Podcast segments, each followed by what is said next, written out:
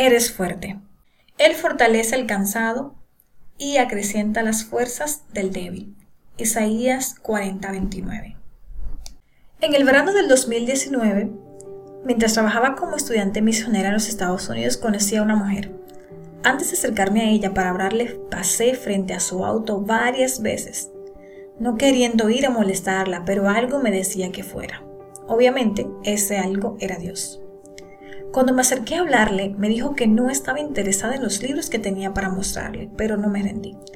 Le pregunté que cómo iba a estar interesada si aún no me dejaba mostrárselos. Ella se rió y luego accedió. Usualmente presento los libros de salud con mucho más esmero, pero en aquel momento le mostré más detalladamente el libro devocional llamado En búsqueda de la paz. Ella se sorprendió mucho y me dijo que necesitaba ese libro, que realmente lo quería y me preguntó que cómo yo sabía eso. Me dijo que su nombre es Keke y me contó que su esposo había muerto hace un año.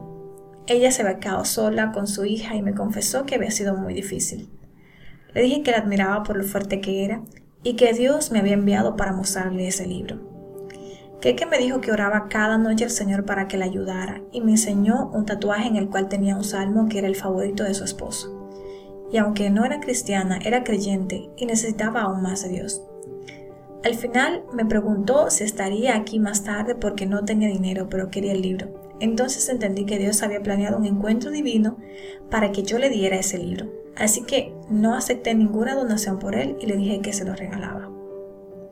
Sé que Keke no es la única que ha sido golpeada por este mundo de pecado. Seguro también has perdido personas, te han maltratado, te han juzgado y herido. Has pasado por muchas luchas que no le cuentas a nadie, pero a pesar de eso, sigues aquí. Llorar, cansarse o desanimarse es totalmente normal. Eso no nos hace débiles, solamente muestra que somos humanas. Que hayas pasado por tantas cosas y sigas de pie significa que eres fuerte.